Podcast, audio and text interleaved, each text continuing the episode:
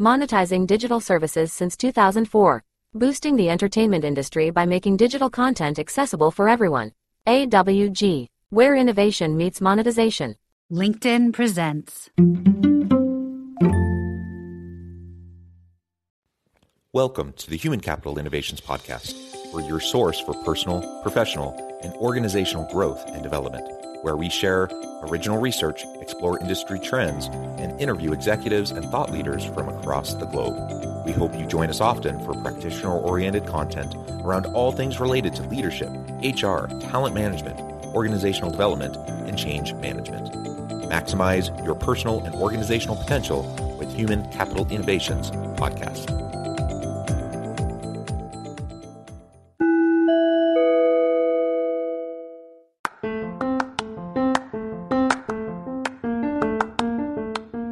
You enjoy the Human Capital Innovations podcast, enjoy ad free listening by going to the Patreon page. And please consider contributing even at the producer or sponsorship level. And please leave a review. Thank you for your support.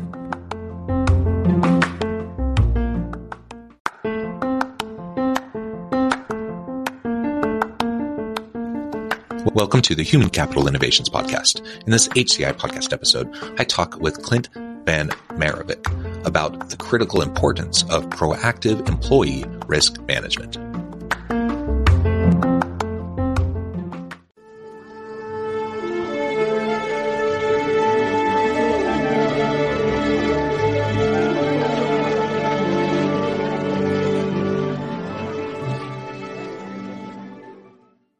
Clint Van Vonderwyk, welcome to the Human Capital Innovations Podcast. Hey, how you doing, John? It is a pleasure to be with you. You're joining us from Texas. I'm south of Salt Lake City in Utah. And today we're going to be talking about the critical importance of proactive employee risk management, uh, generally speaking, but also in, specifically in relation to uh, COVID risk and uh, making sure we have safe uh, places to work for our people. Uh, as we get started, I wanted to share Clint's bio with everyone. Clint is the CEO and co-founder of Safer Me. He is a serial entrepreneur that specializes in startup businesses that tackle new and difficult safety problems. Now he's championing Safer Me's mission to help businesses, schools, and government entities keep their people safe by utilizing new contact tracing technologies. SaferMe is used in more than 60 countries around the world, and its clients include Fortune 500 companies, government agencies, and many high profile brands. Again, Clint, a pleasure to have you. Anything else you would like to share with me or my audience by way of your background or personal context before we dive on into the conversation? Oh no, not not particularly. I mean, you you've uh, I was just about to call you mate but John is the John John is the way that uh, we're meant to meant to say it. um, oh, you hear from my accent and and uh, and um, lingo, I guess the things that I say. But I'm from New Zealand, down from the deep south, uh, but currently in Austin, Texas. So um, we obviously started um, uh, many many years ago, but during the COVID pandemic, uh, supplied the New Zealand government, uh, and then subsequent to that, uh, a lot of different uh, companies in the US, and um, subsequent to that, a lot of companies that are being prepared for what's coming next. So that's that's what we do, and if that's of interest to you, happy to dig in and share some of those learnings. Yeah, that's that's wonderful. Thank you, Clint. And this is something everyone's been dealing with for a long time. And of course, contract contact tracing is an important piece of all of this and having a, a, safe workplace environment and dealing with employee risk around the, the pandemic. Um, but there are so many different aspects of risk that organizations are facing all the time. Uh, and so having a general proactive mindset around employee risk mm-hmm. management is super important. So we're going to dive in and unpack all of that together. Mm-hmm. Um, so why don't you start by just telling us a little bit more about Safer Me, uh, a little bit about the history and background of Safer Me. You just provided a little bit of a teaser, mm-hmm. but a little bit more, and then we can dive into the contact mm-hmm. tracing elements and some of what you're doing today around proactive employee risk management. Yeah, so we SaferMe specializes in predictive safety. So that by nature uh, forces us to be uh, at the edge of what's possible. Uh, and we've been doing that for a long time, uh, uh, since 2015, which is going going back away now. Uh, so that means we're always we've always been focused on where someone is relative to risk, and whether they're approaching risk or about to do something uh, dangerous. And it just so happened that we'd already built a lot of the key technology required um, for the proximity of people to risk. And during the pandemic itself, it was actually the proximity of people to people that became a risk. So that is part of what we do, and happy to talk about what pe- what large companies in particular are doing with regard to pandemic readiness, because that's that's really what's a focus for a lot of uh, BCP business continuity planning teams, and that's that has a whole little special subspeciality in its own right, um, primarily around how to respond fast enough. So if a, if the next thing comes, the next pandemic arrives, how is it that you actually respond with speed this time? Because although everyone had an excuse last time, a lot of businesses are thinking, okay, we can't get caught with our pants down a second time around. Um, so that means being ready and how how do you go about being ready? So there, there's there's a whole piece of work around that. But SaferMe itself is actually always been around predictive safety, um, and we've got a number of tools in that space uh, as well, and as well as um, safety management software generally, um, which is the core underlying. Yeah, thank you. And the reality is, I mean, now we're getting to the point where I, I, I guess the the terminologies we've moved from pandemic to endemic. Um, so it's something we're still concerned about. Um, we certainly got caught with our, our pants down the last time around. Um, the reality is, even if perhaps we're out of the scariest times of of the COVID pandemic, um, there will be others like this. it's it's just the way the world is now. Like, and we had others before COVID that mm-hmm. fortunately didn't spread as much, but but there will be other similar types of risks in the future, and hopefully we learn some really important lessons uh, from these last few years so that we're better you know capable to to mm-hmm. meet the the challenges that might come so mm-hmm. what what have you found from the organizations you've worked with those that were really well prepared those that weren't so well prepared um, what lessons are mm-hmm. learned you know so that we can make a difference moving into the future the next time we get hit with you know some major crisis some uh, mm-hmm. a pandemic or whatever the case may be yeah i mean it's, it's it's interesting having having supplied so many companies you get to see which ones respond best. And there's there tends to be a pattern that the best responding businesses will typically have a multidisciplinary team involved in that response. And what that means is not just having the HR department, not just the safety department. It's not just the execs trying to solve these things and push down solutions. It's really bringing um, people who are actually on the ground doing the work and your IT team, your HR team. So a multidisciplinary team that knows how to implement quickly. Um, and if that's not there, you it's very difficult for a large business to respond in the speed that's required. So I guess, I guess that's the first thing, and that and amongst the BCP challenges, pandemic readiness has a few unique aspects. And what we're seeing now is a trend towards pandemic readiness, which is okay, people are, are taking a breath and thinking, right, now this is for our business, perhaps this is a slightly lower risk. Now we can reassess what it is we're going to do right next time. What have we really learned? So there's been a little bit of breathing space, uh, especially now coming into summer. So what pre- being being pandemic prepared means is typically you want to have your vendors pre-approved. So a unique problem uh, with responding to a pandemic is just how quickly you have to gear up. And if you're a very large company, uh, any well even mid-size, so anything over around four thousand staff, roughly, above that size, it, they typically can't respond faster than thirty days. Um, so you really have to be have your vendors pre-approved. So that means your IT team and security teams already uh, reviewed them um, you uh, pre-trained a few of your key people on how to use these things, uh, how to roll it out, how to communicate about uh, what they are, um, and a bunch of other things besides. So just being just being ready to go is is quite important. Um, and the larger the company, uh, the more important that becomes because your your the impact of a pandemic is actually larger, and the ability to respond is it's actually much more difficult for the large companies.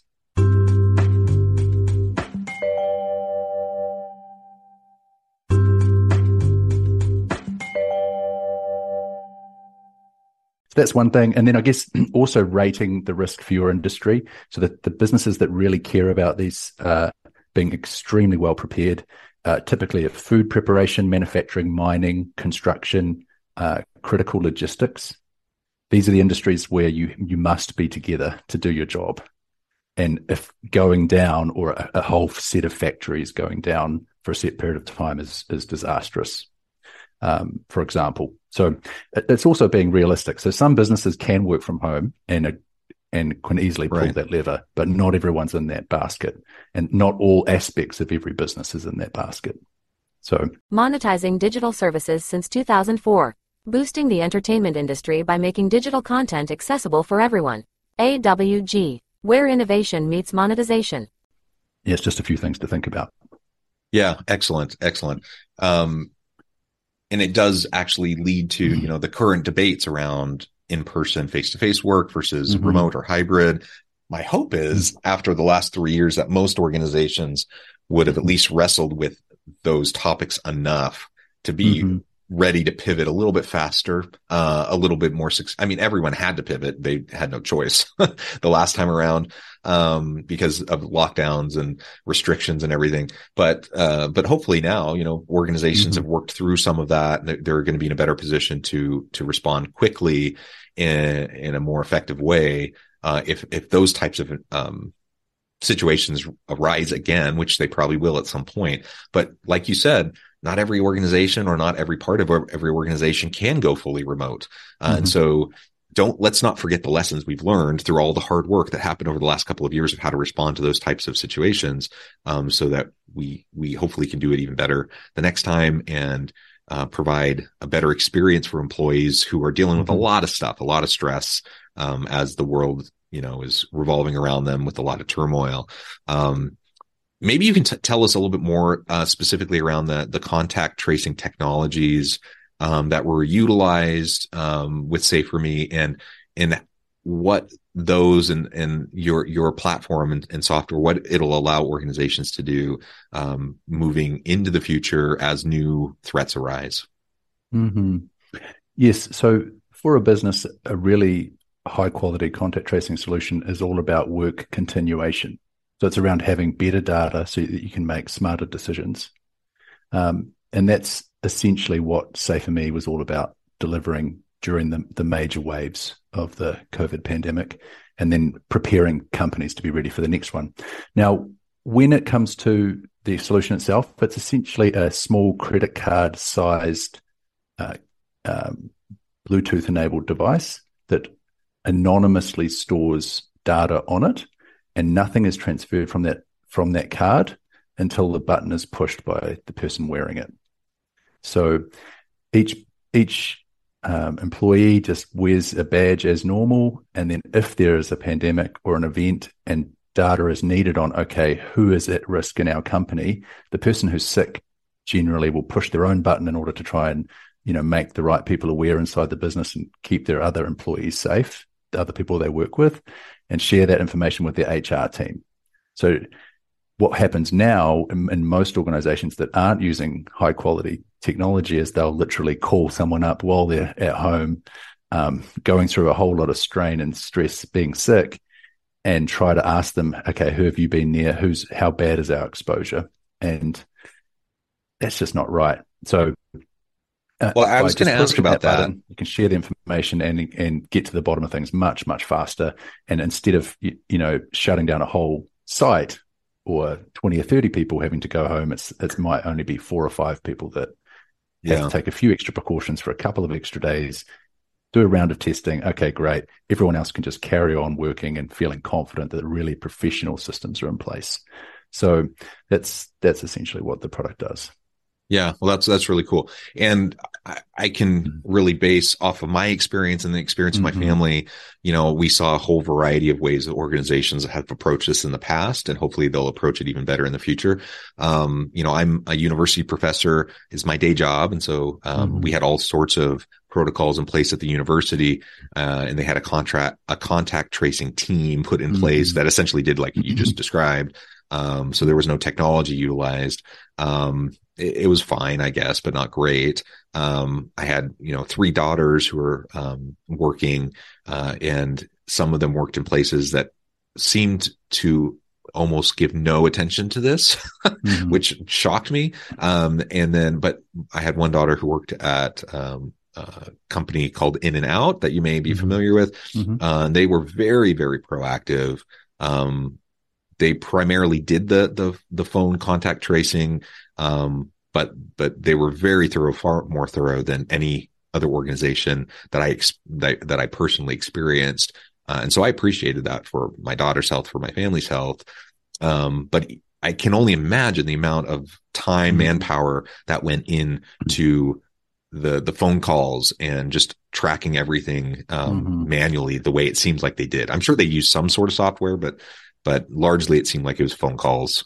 Um, mm-hmm. and and that just seems onerous and really challenging. And it, it's no wonder why many organizations didn't do very a very good job with the contact tracing.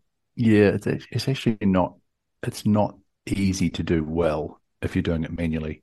And the larger your employee base, the obviously the more difficult it gets because you're dealing with the permutations of contact between people. Uh, and then it just takes a, a, few meetings that you've forgotten. And mm-hmm. what's the point in calling someone and asking all these questions and then they forget five or six people that that were actually right. key contacts. So if, if you've got accurate data, um, as I say, you can make really accurate, fast decisions and a lot of the time it it significantly reduces cost for the mm-hmm. company because you're not having to spend all the time interviewing and you're actually getting accurate results about who is or is not at risk and usually it's it's less people at risk if you've got better data and therefore more people can continue right. working feeling like they're being looked after properly so that's what technology makes available and i guess another key thing for business people to know is just that it's possible. Mm-hmm. Um, contact tracing as a term is not well, uh, didn't do well in the public sphere, especially in the in the government state level, um, and that's mainly because the data is even harder to gather and harder to engage with your your population. Um, whereas with inside an employee inside a business, people expect to be kept safe. They expect that they it, it's a duty of care that your company has to you yeah. as an employee to look after you, um, and you yourself as an employee also want to keep your work people you work with safe as well. So there, there's a lot of that. Um, it, it's really quite possible to do a great job inside a business context if you if you also assist with technology.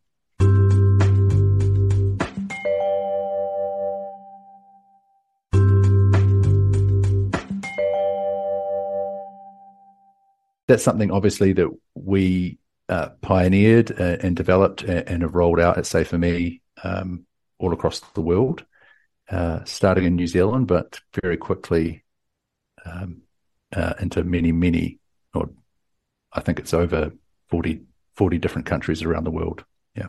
Yeah. Well, and certainly it seemed like New Zealand was kind of the poster child for good, effective response to the pandemic and, and dealing with it in a healthy way and keeping people safe and healthy. Um, so it's, it's no wonder, uh, that, that, uh, all of this emerged, uh, from that context and that you've been able to help a lot of different places.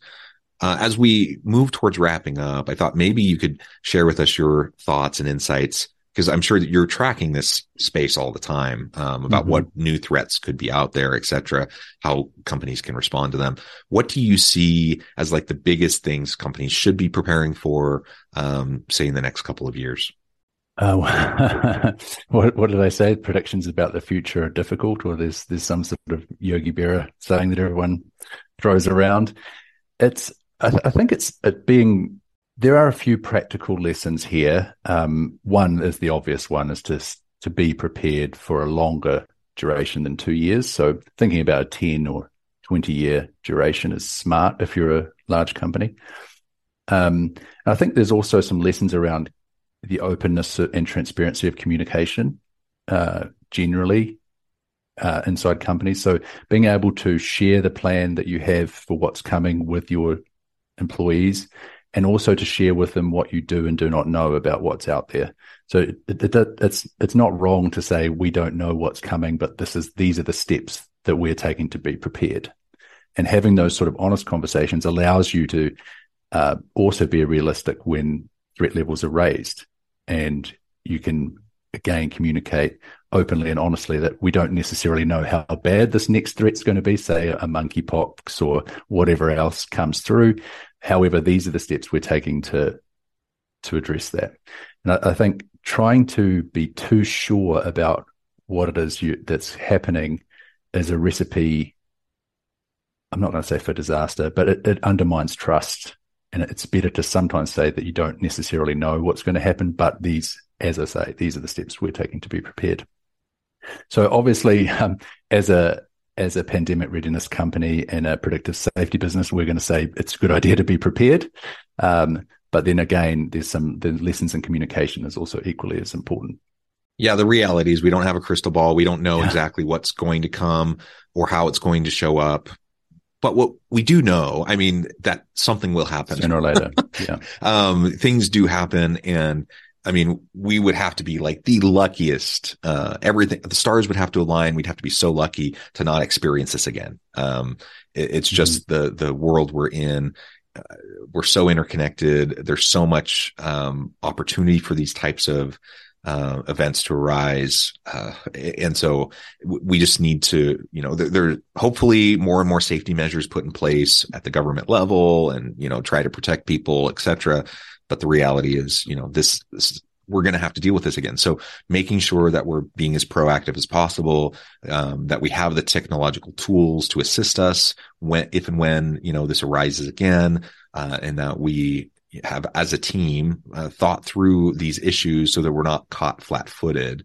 Uh, we're not mm-hmm. going to know exactly what's going to happen or how we're going to respond, but at least we can have some general idea of like how we would approach different scenarios uh, which will be really important. And something you said earlier, which I think is really, really vital, is the idea of having interdisciplinary teams of people trying mm-hmm. to talk through these things and, and being proactive around employee risk within their organizations. Because in so many places, it really is just the HR team or the, the risk person or the risk team, mm-hmm. uh, or the legal counsel, or, you know, do, do you actually have the input from various areas to come up with good solutions, good approaches that are both humane and will help the business uh, to protect itself and to to keep the doors open, so to speak, and continue to provide the products and services uh, in the economy. And unless mm-hmm. we can have, you know, a more interdisciplinary approach and get out of our silos, uh, more and faster, um, I, I, think we're going to find ourselves in these types of situations again, where so many organizations found themselves flat footed last time. Well, Clint, this has been a real pleasure. I note the time. I need to let you go here in just a minute. But before we wrap things up, I wanted to give you a chance to share with the audience how they can connect with you, find out more about your work, your team, and then give us a final word on the topic for today. Oh, great. Yes. So if you want to find out more about Safer Me, it's easy. You just go to safer.me um, right there on the internet and you'll be able to read up all about us. Um, and obviously book a meeting with any of our team to discuss what it is that um, you might need with regard to pandemic readiness or predictive safety generally. That's that's our passion, something we've been working on for coming up to 10 years now. Final word of the day. Better data makes for better decisions. Good data makes for better decisions. Amen to that. Uh, so important. Thank you, Clint. This has been a pleasure. I encourage the audience to reach out, get connected, find out more about what Clint and his team can do for you at SaferMe. And as always, I hope everyone can stay healthy and safe, that you can find meaning and purpose at work each and every day. And I hope you all have a great week.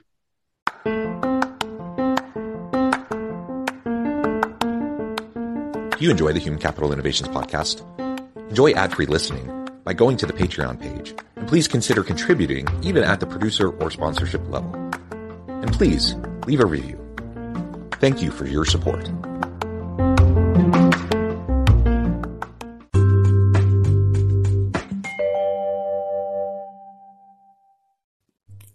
Thanks again for joining us for this episode of the Human Capital Innovations Podcast. I hope you stay healthy and safe and that you have a great week.